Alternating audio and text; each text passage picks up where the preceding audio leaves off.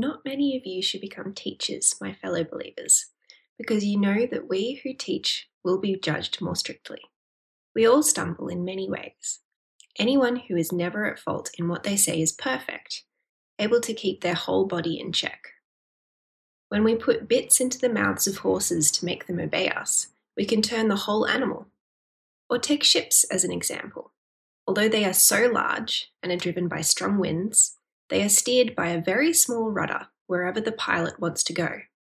Likewise, the tongue is a small part of the body, but it makes great boasts.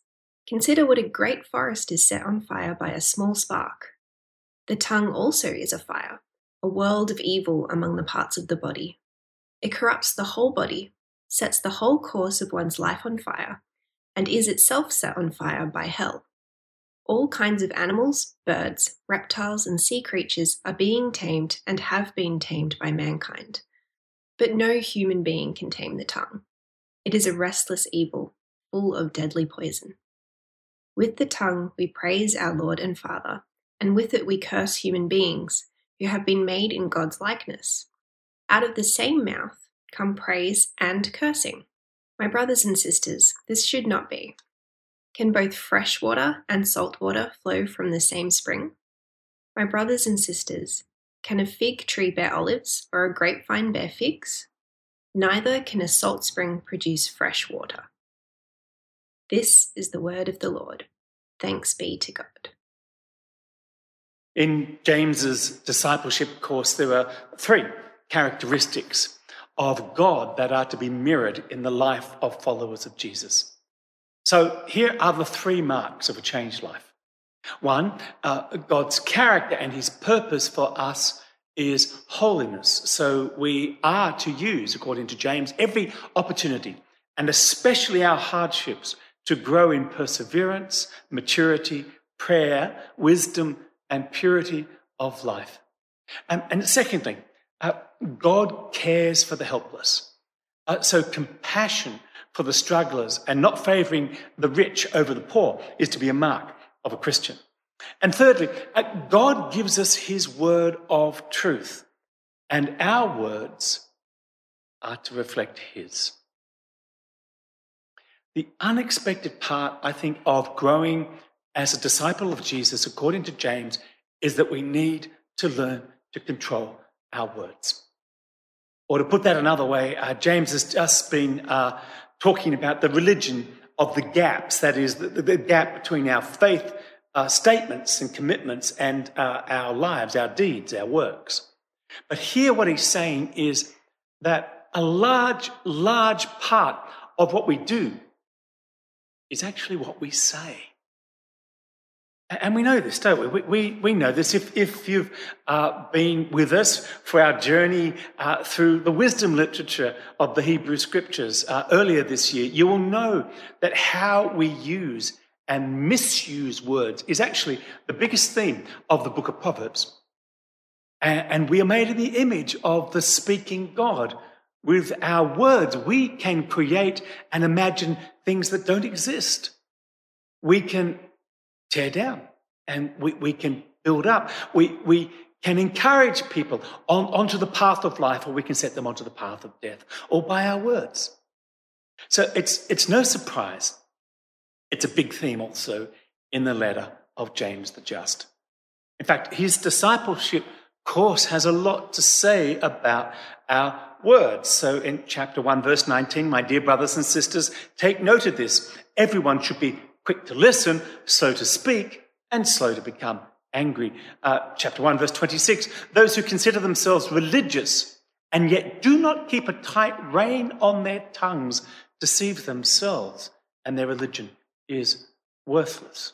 Uh, uh, chapter two, uh, verses from verse three, if you show special attention to the man wearing fine clothes and say, uh, here's a good seat for you, but say to the poor man, well, you stand over here or sit up on the floor at my feet.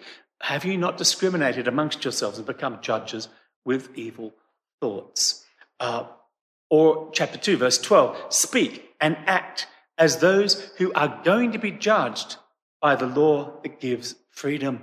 Chapter three, verse seventeen, the fruit of wise words and works, um, but the wisdom that comes from above, writes James, is first of all pure, and then peace-loving, then considerate and submissive. It's full of mercy and good fruit. It is impartial and sincere. And peacemakers who sow in peace reap a harvest of righteousness. Chapter four, verse one. What causes fights and, and quarrels among you? Don't they come from your desires, a battle within you? You desire, but you do not have, so you, you, you kill. You covet, but you cannot get what you want, so you quarrel and you fight. You, you do not have because you do not ask God. But even when you ask, you do not receive because you ask with the wrong motives, that you may spend what you get on your pleasures. Chapter four, verse eleven.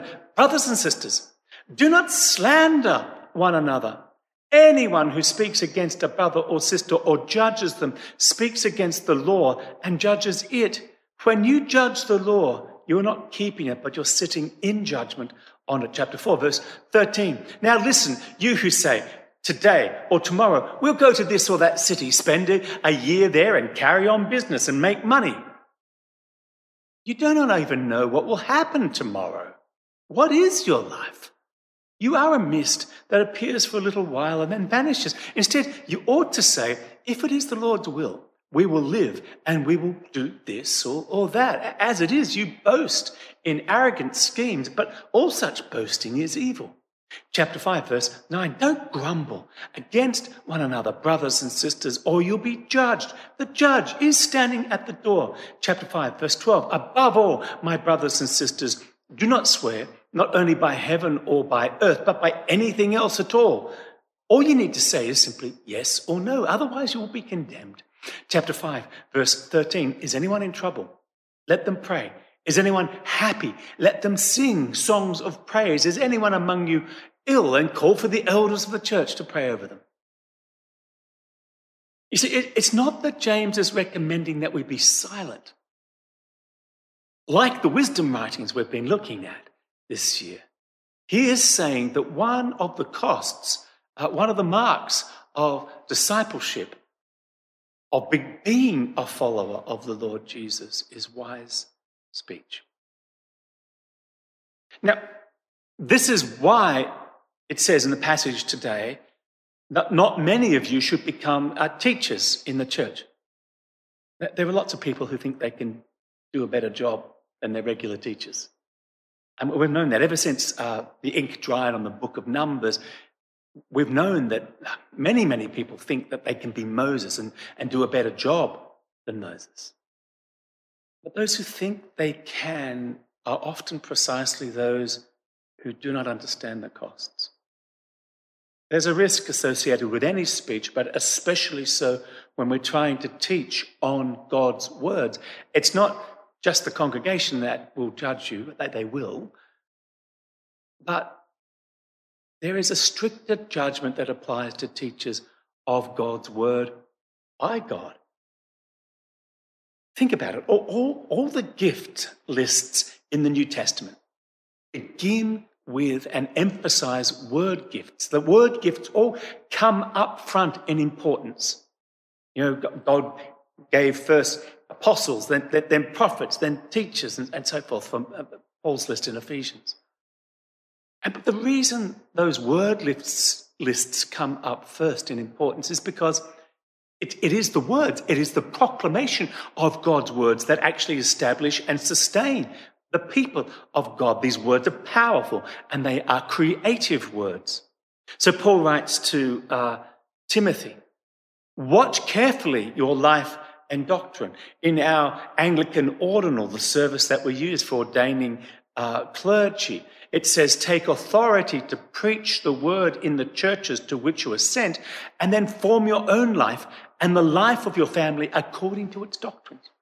Misuse of these words, well, it happens far too often, doesn't it, in the church? And there's a terrible cost to God's dear people in false teaching. And this is why when I'm uh, trying to train people to preach, I, I say to them, stand behind. Uh, never say, here is what I think God is like. Or never say, Here is the heaven I prefer, or the hell I refuse to believe in. And never say, or here's the wisdom I want to give to you. No, stand behind the words of Jesus, the prophecy of Moses, the writings of Paul, the visions of Daniel or John, the collected wisdom of the sages. You need to stand behind the tested and accepted and true and living words of God. And then the challenge is to walk the path of trying to reduce the gap between these words and your own life. Because the first congregation of any sermon has to always be the preacher. And verse two of our passage today, James admits there, we all stumble in many ways. Anyone who is never at fault in what they say is perfect, able to keep their whole body in check. We all stumble. All preachers of the word stumble. No one is perfect in what they say or how their lives match up to it. But teachers of the words of God bear a heavier responsibility in, in this. There's a greater weight attached to them when they fall. Um, so don't quickly desire to become a teacher of the word of God in the churches, because these words have power and weight and seriousness that cannot be lightly handled. Now, to drive it home, James, who, as you know, is a very colourful preacher, like his brother, really, um, he gives us three illustrations of the power of words generally. So, first of all, he starts off by giving us uh, some positive uses of words, how, how words can control violent or uncontrollable forces. Uh, words can be like a, a bit uh, to guide a horse. And we see all the time, how, how do you control and uh, direct the power of a great nation? Well, you start with words. Constitutions, uh, laws uh, are small things that are written down to guide that kind of power. Or he uses the illustration of a rudder. Uh, words, though small, guide us through the storms of life. Words uh, can teach us the wisdom, the skills. They can help us to learn. They're small, but they matter to our success. And then he gives us uh, some negative uh, use of words. And he talks about uncontrolled words, words that we just gush out, the put-downs and so forth, that we're just not thinking through. And he said, it's like having your body full of a world of evil. There's all sorts of wrongs that just pour out of us. And it marks the person, that words go so deeply into us that they stain our personalities. It's like walking around with a birthmark on your forehead. Everyone sees what we are except us. But it also ruins our lives, because the, the gaps between our actions and our ideals, our works and our words, cause things to fall apart. In the, in the worst cases, of course, we justify ourselves into hell with beautifully crafted excuses. But the hardest part of James' teaching on words, I think, is here in uh, verse seven of chapter three. All kinds of animals, birds, reptiles and sea creatures are being tamed and have been tamed by mankind, but no human being can tame the tongue. It's a restless evil, full of deadly poison. Now, I find this hard. It's almost a counsel of uh, despair. He's, the tongue cannot be tamed. It is restless. It's like it's pacing the room until it's able to do some wrong. Uh, we cannot uh, wait just to spurt out the things that are within us, regardless of the consequences, the harm they cause, the hurt that goes deep into others that we don't even see and imagine. Now, this is like the gap between our faith and deeds that proves faith is worthless and cannot save. The gap in our words is that all this, which James calls cursing, is directed against the image of God. It's directed against the people that's around us. And it comes from the same mouth that wants to praise God. Now, as James has already said about doubt, uh, we're basically two-souled We're walking civil wars. We're contradictions to ourselves. And this shows up most powerfully in our words, because our words reveal our hearts. Now, James has already reminded us uh, that what we really think about God is shown in how we treat people. And a major way we treat people, a major way we relate to people, is not with our hands, uh, but with the sounds that fall from our lips. The characters that fly off our keyboards nowadays.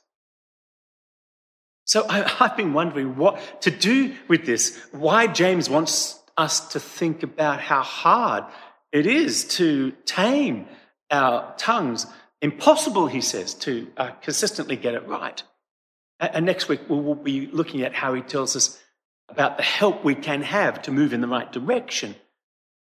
But for now, I think the reason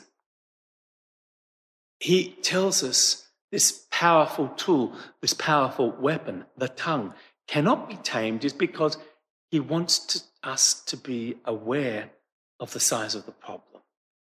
I think we need the reminder because, well, basically we're soaked in words, arguably more so at any time in human history.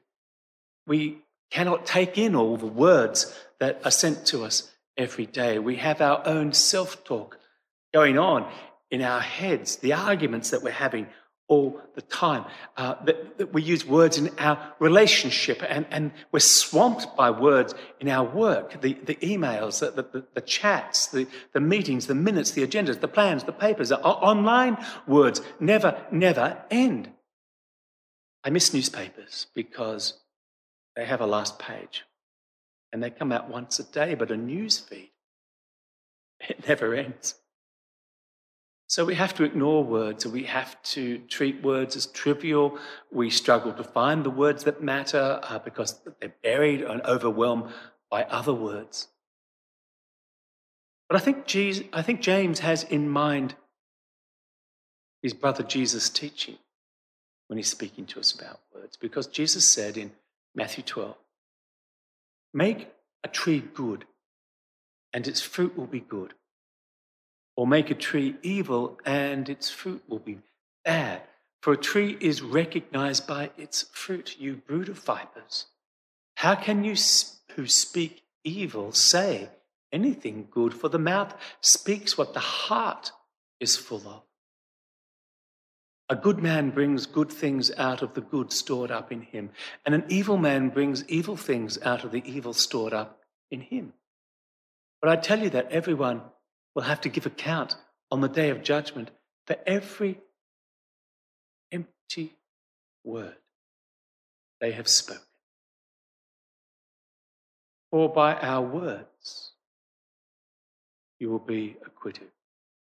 By your words you will be condemned." Let's pray. Lord, please help me to see the power of my words so that by your grace I may begin to be healed and my words tamed to your glory.